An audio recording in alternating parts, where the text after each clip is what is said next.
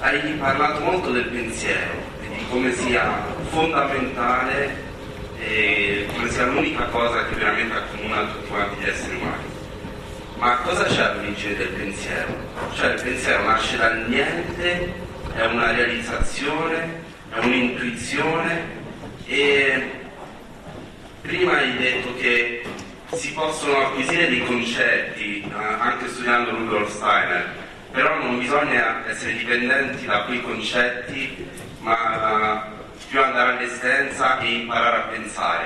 Quindi esistono diversi modi di pensare e mi sta venendo in mente tipo un pensiero subliminale, è un uh, pensiero che fa parte di noi, insomma, che cos'è un pensiero? Una domanda eh, fondamentale. Eh, il motivo per cui è difficile eh, nell'umanità di oggi rispondere a questa domanda, rispondere in un modo che sia universalmente convincente, è il cosiddetto materialismo, per cui la posizione di partenza è questa che noi viviamo, viviamo, sperimentiamo come reale ciò che è materiale e non facciamo più, a meno che ce lo conquistiamo, l'esperienza lo spirito, il pensare puro spirito. Forse comincio così, pensare puro spirito.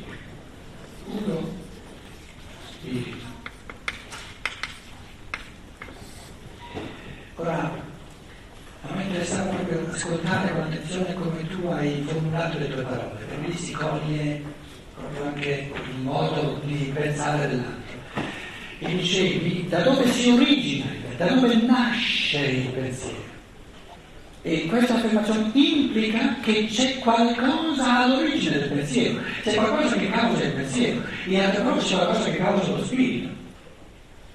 Quando io vivo il mio pensare come originato dal cervello, è possibile. Vivo il pensare dalla parte della morte del pensiero, è lo spirito ucciso. E il senso della scienza, della cosiddetta scienza dello spirito è di aiutare o di, di, di invogliare ogni essere umano a esercitarsi nella creatività del pensare, in modo tale che sempre di più fa l'esperienza che il pensare è origine assoluta, non è causata da qualcos'altro. Lo spirito pensante è un inizio. Però il problema è che, detto così, senza che ci sia in noi una sufficiente esperienza fatta di questa realtà, eh, resta un'affermazione, un dogma, sta un'affermazione astratta. Lo spirito pensante è origine assoluta, è creazione E tutto è creato dallo spirito. Allora ripeto, un conto dirlo è un conto farne sempre di più esperienza. Buonasera. Eh, posso essere sincero? Sinceramente non ho mai sentito tante cavolate tutti insieme. E poi vorrei farvi una domanda, tanto per sintetizzare un po' tutto. Qual è la differenza tra, tra lo spirito e materia per lei? Non giro attraverso parole. Eh? Com'è? La differenza tra lo spirito e la materia per lei? Poi aggiungo qualcosa. No, no, aspetta che rispondo. Se io sapessi ehm, che significato una persona dà alla parola spirito e alla parola materia, gli potrei dire che differenza c'è.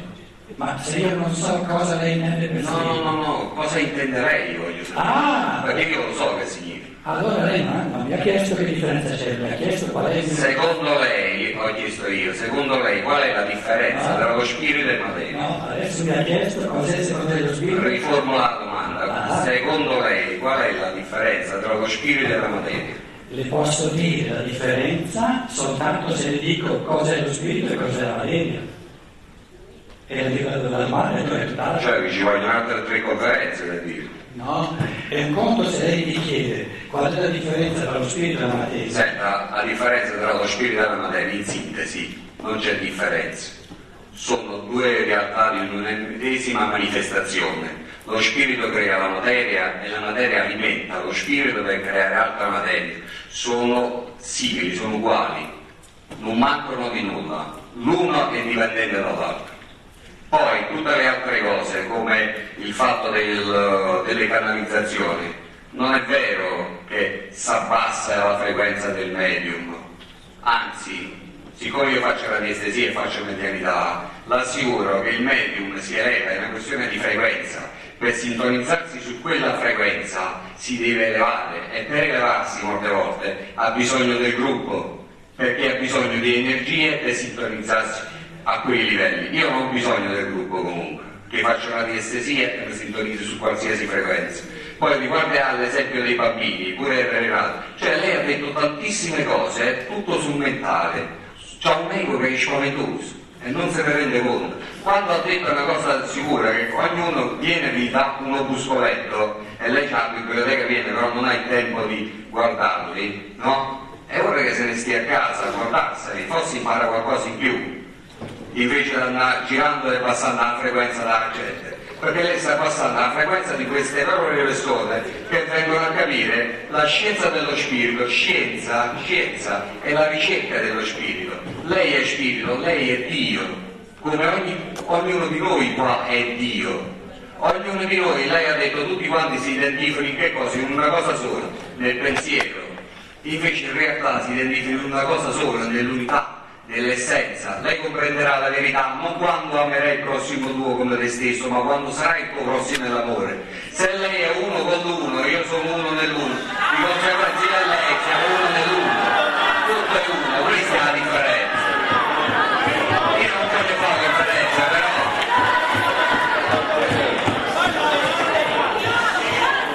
Oh, a me mi dispiace solo la frequenza che ha passato, certamente se sta qua come lo so vivere non lo recuoto.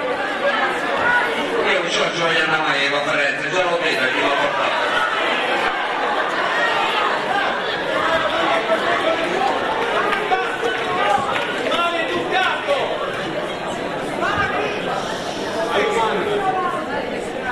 questo tipo di, questo tipo di esperienza in, Germania c'è soltanto a Berlino. Maestro, lo perdoni, Ma lo perdoni, conosci- lo perdoni perché l'ignoranza è infinita. No, è- Ho fatto una seconda conferenza.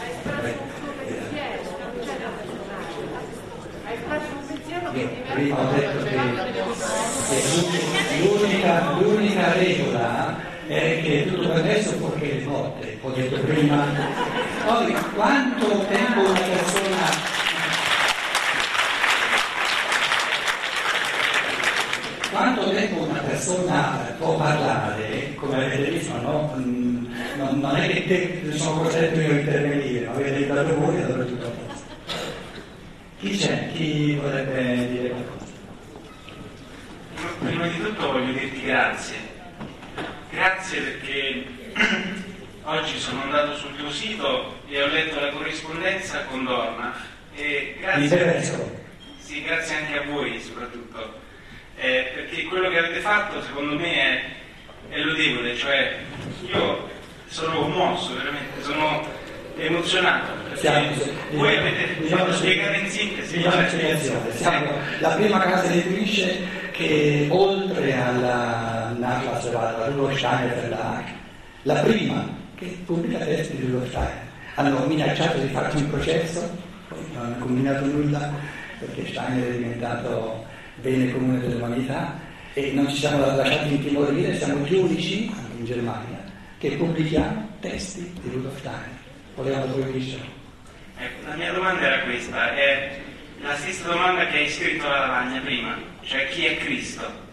Perché ehm, capisco, la- ho letto anche della tua esperienza, come sei passato attraverso la, la fede tradizionale, ma quello che mi interessa capire è perché a volte nei testi di Steiner lui lo dice chiaramente come Cristo l'anima umana, per esempio, ma a volte invece di parlare di Cristo sembra che parli di, di io, quando lui dice per esempio dell'io che, ehm, che illumina il, il, pensare, il sentire e il volere e, e fa risplendere il pensare, il sentire e il volere, ma io vorrei chiederti questo, ma si può dire che quando lui parla di, di io in certi casi non vuole dire Cristo perché non vuole escludere quelle religioni cristiane, quindi vuole parlare di un'entità generica oppure sono due cose distinte? Grazie.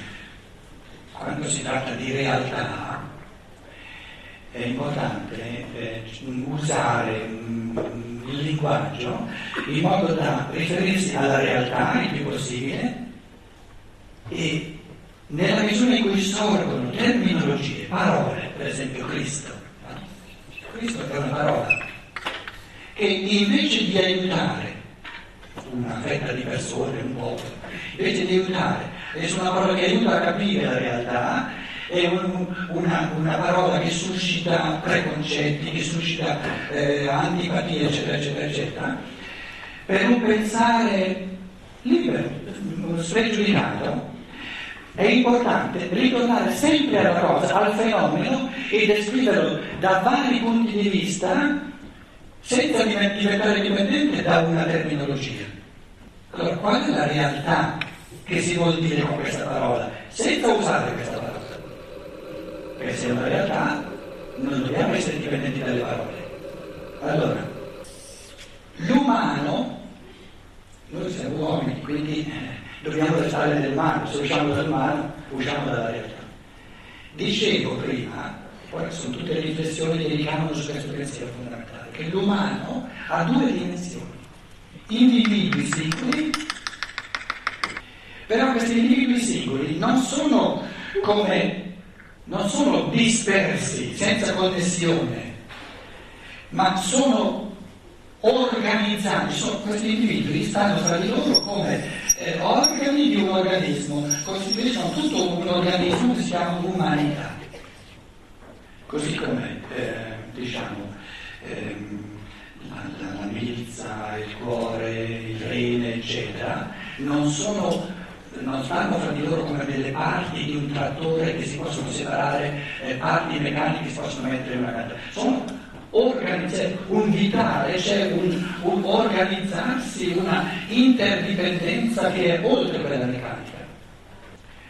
Ora, tutte le religioni Adesso, indipendentemente da come ognuno di noi prende posizione, io esprimo il pensiero che da sempre è stato espresso nell'umanità, che l'umanità è un organismo unitario fatto di tanti individui, così come l'organismo diciamo, biologico, è un'infinita diversità, però è anche una. Ci deve essere uno spirito dell'umanità Ogni io singolo è uno spirito io, dice io, cioè spirito autonomo pensante. Cosa ci dice il nostro pensiero? Cosa vi dice il vostro pensiero? Ci deve essere o non ci deve essere uno spirito unito dell'umanità? Sarebbe una coscienza, uno stadio di coscienza che pensa che ha l'intuizione pensante del modo in cui tutti gli individui umani sono organizzati tra di loro, del modo in cui ogni singolo concorre all'evoluzione del tutto, come nell'organismo, e come il tutto concorre all'evoluzione singolo. Uno studente studia anatomia, finito lo studio dell'anatomia, che cosa ha nella coscienza? ha nella coscienza il modo in cui tutti gli organi, nella loro complessità, nella loro differenziazione di funzione, eccetera, contribuiscono all'unità, alla, alla salute dell'organismo.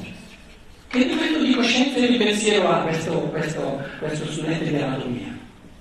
Abbraccia, parlo adesso dell'organismo corporeo, nella sua totalità e nella sua differenziazione. Quell'essere spirituale che ha architettato l'umanità in quanto unità organica però complessissimamente differenziare in individui l'essere spirituale che ha questo tipo di coscienza rispetto alla nostra infinitamente più vasta, viene chiamato dai giudei Messia. Da, nell'induismo viene chiamato Krishna, per esempio. Il concetto di Krishna contiene molto di questo, fino a che punto poi eh, nelle varie religioni anche il concetto di questo spirito dell'umanità diventa sempre più. I cristiani l'hanno chiamato Cristo. Questo non significa che avendo una parola si è capito l'essenza del fenomeno, sono due cose diverse.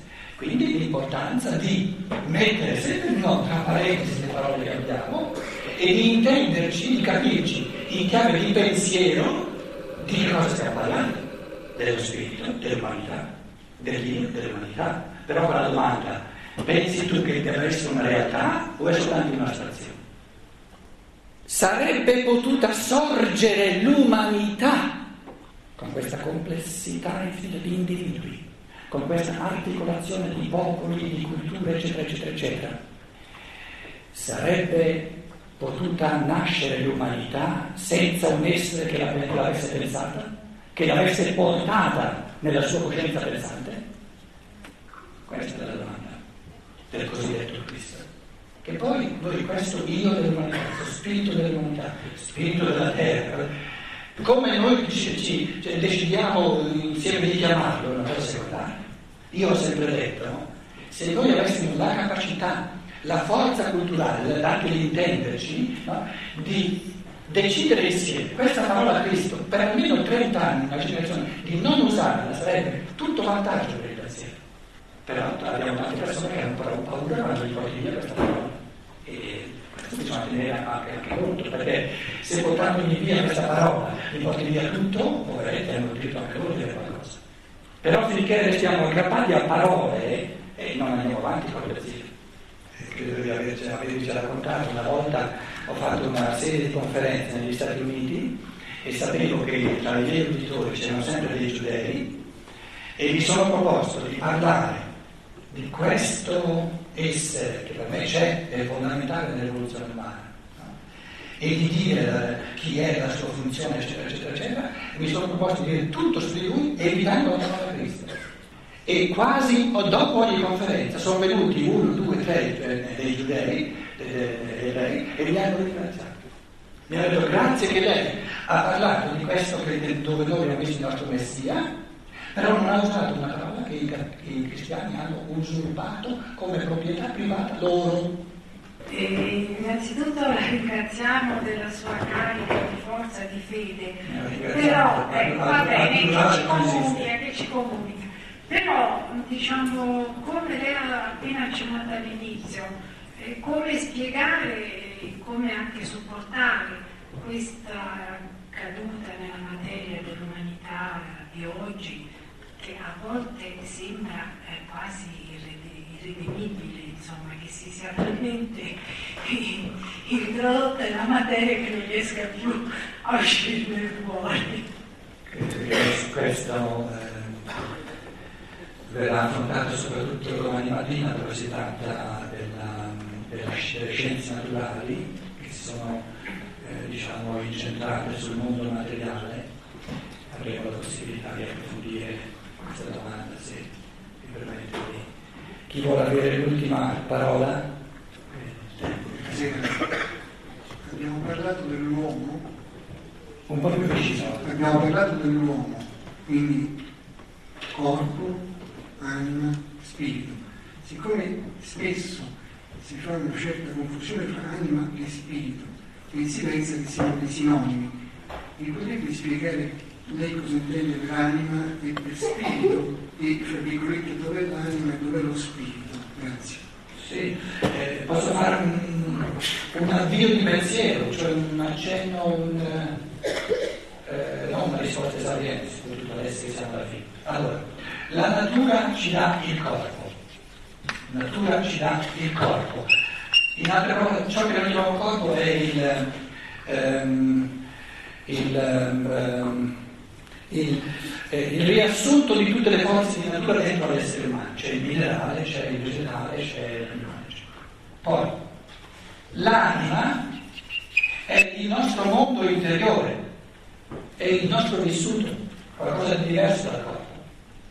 Io adesso la frase la metto lì, naturalmente c'è chi dice no, l'anima non è una realtà diversa dal corpo, come diceva, accennava prima. No? Comunque l'anima è fatta fondamentalmente di pensieri, di sentimenti e di atti volitivi, di volontà. Io direi, chiamerei anima tutti i pensieri che vengono da soli, tutti i sentimenti che vengono da soli e tutte le volizioni che vengono da soli. E va bene, mica mica niente di male. Però se io mi riduco a tutti i pensieri che vengono da soli, a tutti i sentimenti che vengono da soli e tutte le volontà, le volizioni, le voglie che vengono da sole, non sono io nulla. Allora si chiama spirito tutti i pensieri creati con la libertà, che non vengono da soli. Si chiama spirito tutti i sentimenti creati dalla libertà. E si chiama spirito tutti, tutti gli impulsi volutivi creati dalla libertà. In altre parole, tutto ciò che nell'essere umano in fatto di pensieri, in fatto di sentimenti, fatto di volontà, è libero, una creazione libera, questo io lo chiamo spirito.